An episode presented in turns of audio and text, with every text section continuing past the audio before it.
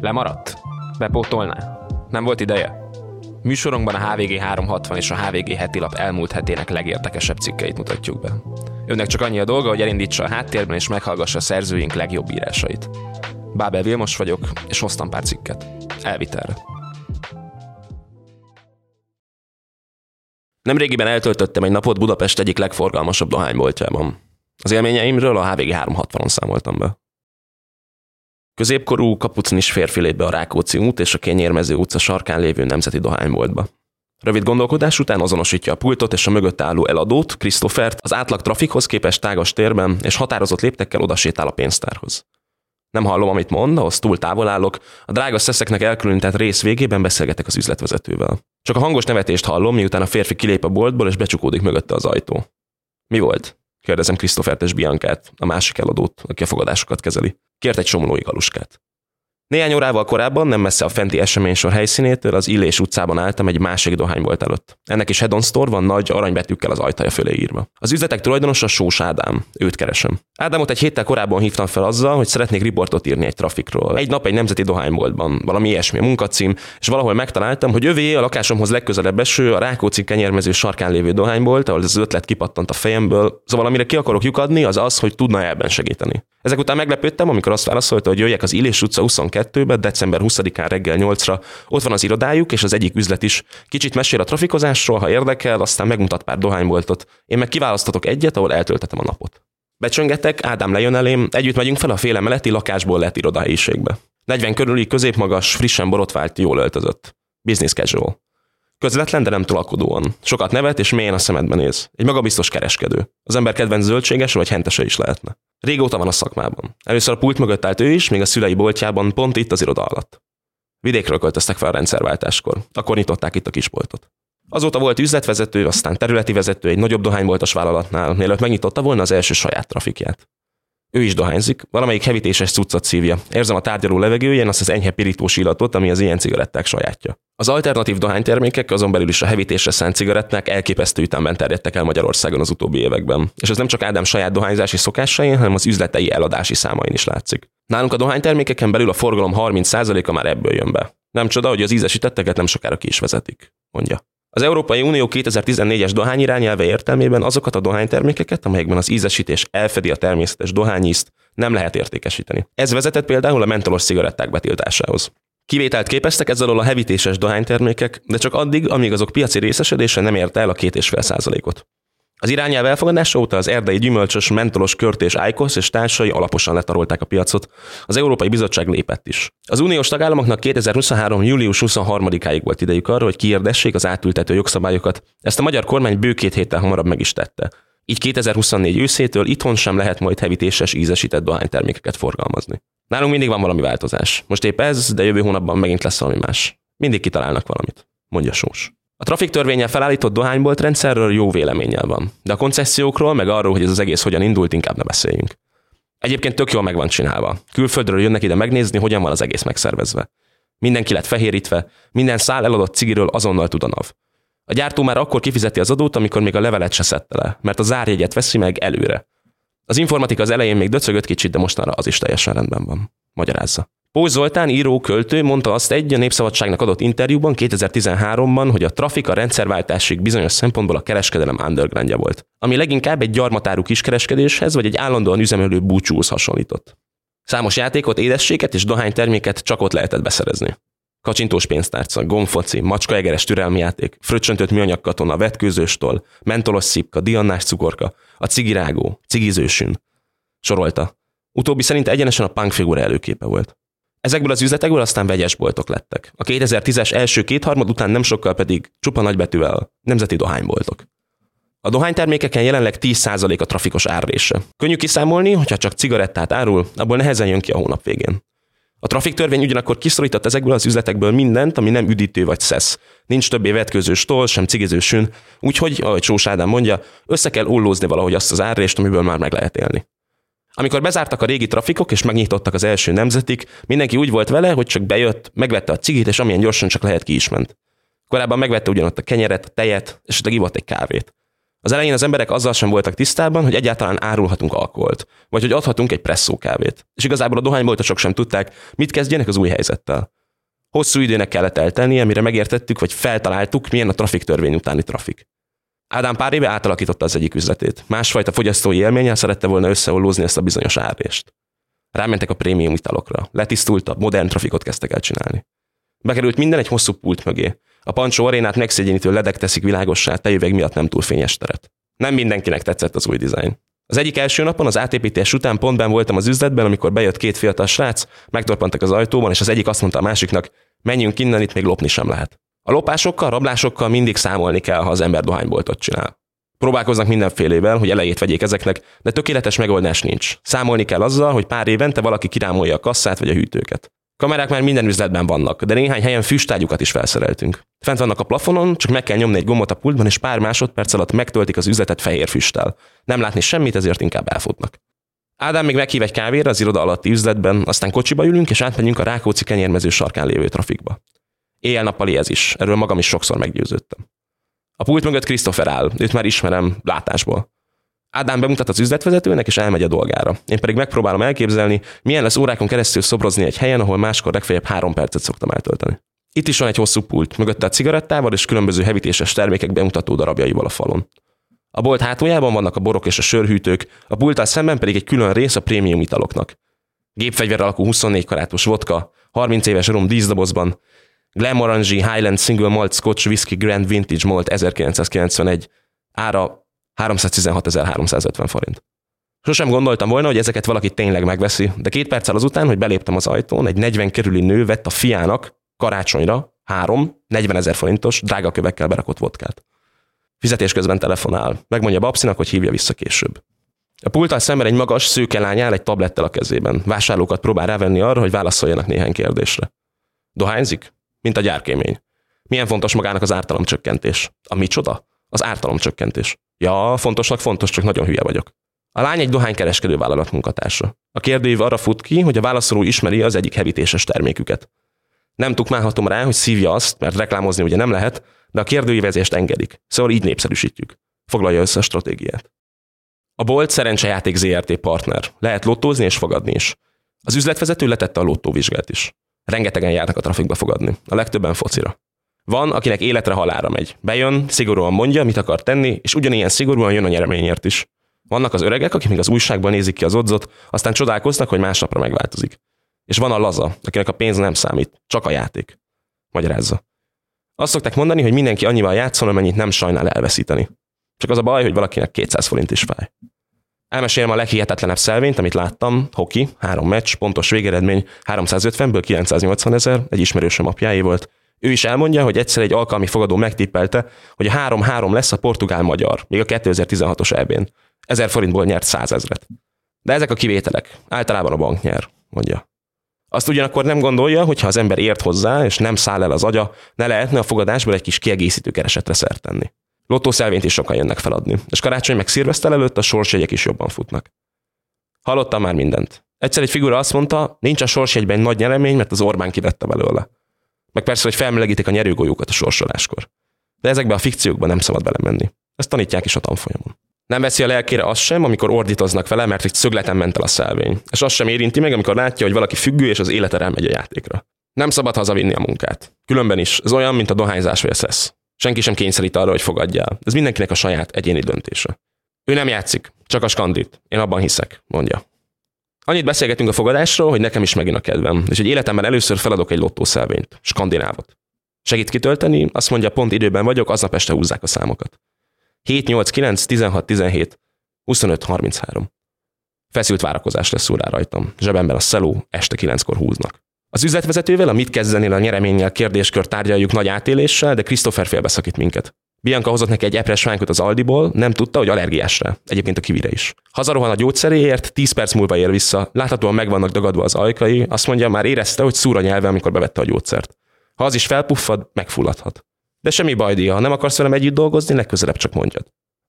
Az üzletvezető szeret a dohányboltban dolgozni, ahogy a többiek is. A Head On Store brandben is hisznek. Tetszik nekik, hogy nem egy sötét lyuk a bolt, ahova az ember befordul cigit venni, és már húz is el. Ami persze nem jelenti azt, hogy ne fordulnának meg időről időre súlyosabb arcok is a trafikban. Christophernek hatkor lejárt a munkaideje. Az üzletvezető is végzett már, úgyhogy Biancával, Dórival, Christopher váltójával és Zolival a másik estéssel vagyunk a boltban. Zoli általában az Asztórián lévő hedonba van beosztva. Ide most csak beugrott. Mindig éjszaka dolgozik. Azt mondja, próbálkozott olyan munkahelyekkel, ahova reggel kell bemenni, de sosem bírta sokáig. Dóri édesanyja beugrott a család kutyájával, Mogyival. A férfi, aki belép, hosszú kabátot visel és sálat. Bizonytalanul közeledik a pulthoz. Megáll Mogyi előtt, és megkérdezi tőle, mi újság. Te most megkérdezted a kutyától, hogy mi újság. Üvegpipáért jöttél, mi? Kérdezi Dóri. A férfi nem válaszol. Ki gondolta volna? Ádám korábban azt mesélte, van, hogy ezekből az üvegpipákból százat is eladnak egy héten, és nem ők az egyedüliek. Kábítószerfogyasztók vesznek üvegpipát. Több olyan drog is van, amit ebből szívnak. A férfi hosszan válogat. Több pipát is tüzetesen megvizsgál, végül egy rózsaszínű mellett dönt. Azt mondja, ezt már régen kinézte magának. Ha nincs üvegpipa, mindenki meg van pusztulva, mondja Dóri, miután a figura széles mosolyal az arcán kifordul a boltból. Este 11-ig lehet lottózni. 10.50-kor még nagy a sor. Mindenki próbál zárás előtt besűríteni egy szelvényt. A várakozók sztorizgatnak. Két bedobáson csúszott el a múltkor 5 millió 260 ezer. Az esti meccseket tárgyalják. Egy pillanatra kávézó, vagy még inkább békebeli trafik hangulat alakul ki. Rögés, presszó, a bolt előtt egy cigi. Én lassan elindulok, de a dohánybolt nem zár be. Leszámítva egy 20 perces kötelező szünetet éjfél körül. Máskülönben az év 364 napján éjjel-nappal nyitva van. Csak december 24-ére húzzák le a vasrácsot. A skandim egyébként elment. Egy számot találtam el. Rendszeres hallgatója a műsornak és szereti a cikkeket, amiket bemutatunk. Iratkozzon fel a HVG 360-ra, hogy egyetlen írásunkról sem maradjon le.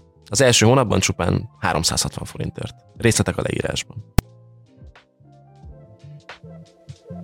HVG 360 extra sorozatunkban kollégáink más, nem szigorúan újságírói műfajban próbálhatták ki magukat.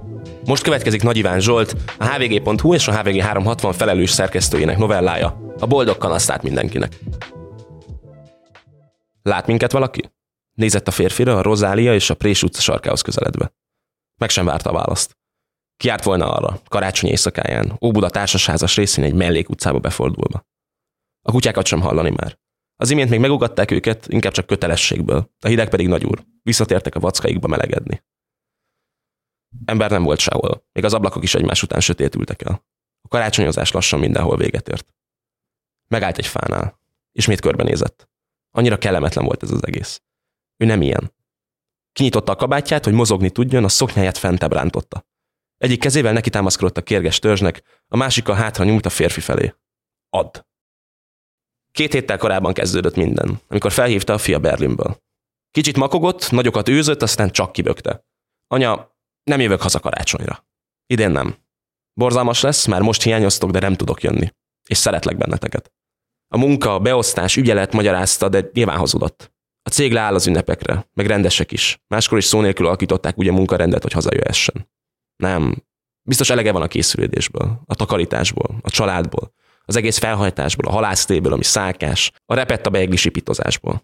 Biztos megbánja majd. 24-én este sírva telefonál majd. De ettől még nem lesz itt, ő pedig belepusztul. Biztos belepusztul, amikor állnak majd Andrással kettesben a fa alatt. 54 évesek. Istenem. És már magányosan, kettesben erőlködnek, hogy hagyományokat őrizzenek meg, miközben a hagyományok elléptek mellőlük. Ott hagyták őket. Bebizonyították, hogy nem változtatnak meg semmit. Nem is őriznek, legfeljebb ezt hirdetik magukról. De valójában átvernek és fájdalmat okoznak. Csezd meg hagyomány, mondta, amikor órákkal fia hívása után végre abba hagyta a bőgést. Felkelt az ágyból, kiment a fürdőbe, megmosta az arcát és sminkelt. Délután hatkor. Nincs se színház, se vendégség. Csak úgy. Magáért. Idén nincs ajándék. Nem akarok semmit, és te sem kapsz. A gyerekét sem küldjük el. Jöjjön haza érte, ha akarja. Ha vettél nekem valamit, azt sem kérem. Illetve de, add ide most. Alig lépett le az emeletről levezető lépcsőn, vázolni kezdte az új helyzetet Andrásnak. A férfi előbb meglepetten, aztán kikerekedett szemmel döbbenten nézett rá. Milyen karácsony lesz ez, hangzott a kérdés, de a válasz rugóként pattant vissza róla. Más. És ehhez tartotta magát. Kegyelem nélkül, csak önmagát és Andrást nézve. Mindent lehet, ami kellemes, kényelmes és tetszik, ami kielégít vágyat, jóságot vagy gonoszkodást, de semmi sem kötelez. Sem elvárás, sem hagyomány. Legyen-e fa? Nagy kérdés. Hagyományból szokott lenni, vagy szereti? Az első dilemma, de csak három percig. A hagyomány a plafonig érő fa, rémálom. Elindulni érte, kiválasztani, hazavinni, berángatni, díszíteni. De az illata, meg szép is, lesz fa. Olyan, ami ember beleszeret. Kiment a leherre, mászkált az árusok között. Gyors pillantásokat vetett mindenfelé, és pillanatok alatt kiszúrta, miért nem jó egyik sem. Tíz perc múlva látta meg a tökéletest. Egy méter magas, ezüst és arányos, mint egy piramis. Olyan, mint a telefonreklámokban. Nem kérdezte az árát, csak közölte, megveszi. Az árus pofátlan összeget kért, de ő csak bólintott és fizetett. Már kötötték volna össze, amikor szólt, mégis csak lenne itt egy kis probléma. Le kellene vágni a fa gyökerét. Az árus lába megremegett. Ez ilyen hevegte, ezt kiültetni kell karácsony után. A mellettük állók bólogattak. Nem tehet ilyet. A fa az enyém, mordult oda. Azt teszek vele, amit akarok. Ha nem vágja le a gyökerét, adja a baltát, megcsinálom én. Vagy adok egy ezrest valakinek, és megteszi helyettem. Elégedetten nézte a fát a nagyszobában. Szép volt. Kezdett illatozni, ott állt az ablak előtt a talpban. Úgy történt, ahogy ő akarta. Nem engedte magát lebeszélni. Benézett a karácsonyi díszes dobozába, de csak a kicsi, fehér izzósort vette ki, és fia örök kedvenc gombáját. Aztán az eltette egy fiókba, csak az égőket rakta fel. Nem volt sok. Nem villogott, csak egyszerűen világított az üres kisfenyőn, ott a szoba sarkában az ablak mellett. Tíz nap maradt hátra karácsonyig, de ennél többet nem akart készülni. Bolond vagy, jegyezte meg András, de 22 év házasság után pontosan tudta, mi játszódik le a feleségében. Ha most nem kapja el ez az őrültség, belepusztul a lelke. Tudod mit? Legyen így, Ági. És ezzel a maga részéről lezárta a kérdést. És így folytatták. A karácsony nem került szóba köztük, vagy ha mégis, akkor csak nyugtásszák, hogy ebből ők idén kimaradnak. Nem mentek vásárokba forralt borozni, nem piacoztak, a garázsban maradt az adventi koszorú, a családi meghívásokat lemondták, vagy januárra tolták. A gyerekkel továbbra is rendszeresen beszéltek, de neki sem említették az ünnepet. Ott lebegett a téma a levegőben, ám kölcsönösen kikerülték. András néha merengett kicsit, vajon tényleg jól van ez így, de hagyta menjen minden tovább. Ági azonban tudta, hogy két kritikus pillanat még hátra van. Az első december 20, a munkái karácsonyi buli. Sosem mondták, hogy kötelező a részvétel, de mindenki tudta, hogy az. Ő viszont nem akart elmenni. Idén nem. Minden évben gyűlölte. A képmutatás csúcsának tartotta. Jön a sminkelési verseny, hajcsodák készülnek, előkerülnek a legszebb ruhák, kivillanak a combok, az ajkak széles mosolyra feszülnek, puszik cuppannak, a férfiak is bizalmaskodóbbak, mintha egy nagy család lennének. És akkor még nem is tartanak ott, hogy fogjon az ingyen ital. Onnan kezdve már nincs megállás. Jön a tánc, az ölelések, vihognak, aztán pár óra múlva már sírnak. Kínos az egész. Ha meg karaoke is van, az mindennek az alja. Idén nem jövök, Rita. Mondta egy nappal a buli előtt a főnökének. Megfagyott a levegő az irodában. Miért? Érkezett a kérdés. Ő pedig vonta volna, hogy gyűlöli, de nem merte megtenni. András, lökte ki végül az előre kitalált választ. Ő kérte, hogy maradjak otthon vele. Nem jön haza a gyerek, nem szeretne egyedül lenni. Rita csak nézett rá, aztán bólintott. Persze, maradj csak. Megértelek, de hiányozni fogsz. Te mindig hiányzol, tette hozzá már a megszokott negédeskedéssel, és már nem is tudott leállni. Hányszor eszembe jutott, mennyire jobb lenne a karácsony, ha szenteste, amikor a családtól már megszabadultunk, átjönnétek hozzánk Andrással. Innánk valamit együtt, kártyáznánk, kanasztáznánk. Hiszen te vagy a kedvenc kolléganőm. Ági szeme villant egyet. Nagyot vigyorgott, és csak annyit mondott, oké, okay, jövünk. És erre már mindenki nevetett. Ez a beszélgetés játszódott le a fejében újra és újra, mint hazafelé ment. Szégyelte, hogy Andrásra hárította a felelősséget a parti kiadásáért. Gyáva volt. Viszont Rita, Rita a képmutatás nagyasszonya megint megmutatta, mire képes. Kanaszta. Hmm, tulajdonképpen. December 24-e volt nyilvánvalóan a másik kritikus nap. Képes lesz-e tartani magát, és hogy óvja meg Andrást a fájdalomtól. A férfi szerencsére erős maradt. Megígérte a feleségének, hogy vele tart ebben az őrültségben, és nem fogja cserben hagyni. A gyerek fél hét körül telefonált. Hiányoztok, mondta a telefonba. Aztán mesélt. Nem lesz egyedül. Meghívták egy kolléga családjához. Igen, lány, de semmi komoly, csak barát. De majd mesél róla. Most azonban rohan. Őket megszereti. És letette. Egymásra néztek, de nem mondtak semmit. A legnehezebb pillanat volt. Oda lépett a fiókhoz, mégiscsak kivette a fia gombadíszét, és feltette a fára. Érezte, hogy jönnek a könnyek. Leült és nézett maga elé. Figyelte a fán himbálózó gombát és táncoló árnyékát a földön. Aztán kihúzta magát. Csinálhatom a vacsorát? kérdezte. Rég megbeszélték, hogy nincs semmi ünnepi, csak András kedvence. Csevapot süt ki, hozzá krumpli és mustár. Innál valamit? kérdezte a férje, de ő megrázta a fejét. Józan akart maradni. Nézte az órát, aztán fél kilenckor odaszólt a férjének. Öltözzünk. A férfi meglepetten nézett rá, csak nem templomba, hülye, de hogy kanasztázni. Elmesélte a négy nappal korábban történteket, és közölte, most elmennek Ritájékhoz. Ezt nem lehet, ilyet nem teszünk, nem lehet. Képtelenség, bunkóság, színvonal alatti, nem illik hozzád, sorolta András. De ő kitartott. Csak még ezt az egyet. Könyörgöm. Ennyit vállalj még beértem. Eldölt. Öltönyt vegyél, lazán kigombolt ingel, nyakkendő nélkül, kérte a férjet. Ő már pontosan tudta, mit vesz fel. Fekete kötött ruhát, erre az alkalomra rendelte egy vagyonért. Feltette a hosszú aranyláncot, fülbevalót hozzáillőt, három gyűrűt. Ragyogni akart. Elégedetten nézett a dükörbe, aztán le a lábára. Úristen, magas sarkú körömcipőt akar felvenni, de nem fogja bírni. Régen el nem tudta képzelni, hogy ne ilyet hordjon, de most arra kínzás lett belőle. Muszáj. Ezt még muszáj. Bepakolt egy táskába. Ünnepi díszgyertyát Ritának, bort a férjének és egy túlélő csomagot magának. Olyat, amiről csak ő tudott, és ami megnyugtatta. Fél tízkor ott álltak Ritáék háza előtt Óbudán. A férje a taxiban egyszer még ránézett. Tényleg ezt akarod? Bolintott és kinyitotta az autó ajtaját. Megkereste a kaputelefonon a négyes gombot és megnyomta. Ki az? szólalt meg a hangszóróban Rita hangja. Nyelt egy nagyot, és csicsergő hangot erőltetve megszólalt. Szia Rita, Ági vagyok, Andrással. Jöttünk anasztázni, ahogy hívtál. Azt a kurva, tört ki Ritából. Másodpercekig hallgatott, aztán benyögte. Gyertek fel. Elindultak a lépcsőn. Nehezek voltak a lábai, a cipő szorította, érezte a fájdalmat a vádliában, de haladt előre. Közben szinte húzta maga után kézen fogva Andrást. Rita kócos volt, melegítőben állt az ajtóban. A háttérben Áron, a férje, szintén mackóban, ami elől kilátszott, hogy már pizsamára rángatták fel. Hogy-hogy? préselte ki magából Rita. Puszi nem volt sem ölelés. A két férfi kezet fogott, de egy sima szervuszon kívül más nem hangzott el köztük. Érezték, hogy itt valami furcsa történik, és ők ebben csak statiszták. Annyira kedves voltál, amikor azt mondtad, hogy erre vágysz leginkább, gondoltam, meglepünk. Ez az én karácsonyi ajándékom neked, sorolta Ági. Kanasztázunk. Hoztunk bort. Egy tízezres parti tökéletes lesz. Tíz? Tört ki először valami őszinte ritából, aztán lenyelte. Túl volt már a szülei és apósájék kényelmetlen látogatásán, aludni akart volna, erre itt van ez az őrült nő. Szerette volna elküldeni ágéket a fenébe. Mondta volna, hogy nem, nincs játék, tűnjetek el innen, de nem merte. Hogy nézne az ki? Végignézett magán. Atya Isten, hogy néz ki. Még szakadt is az otthoni zoknia. Ági lábán pedig az a magas sarkú csoda. Nem is vette le, mint csak ebben szeretne lenni. A férje pedig, hogy néz ki András mellett a foltos mackóban.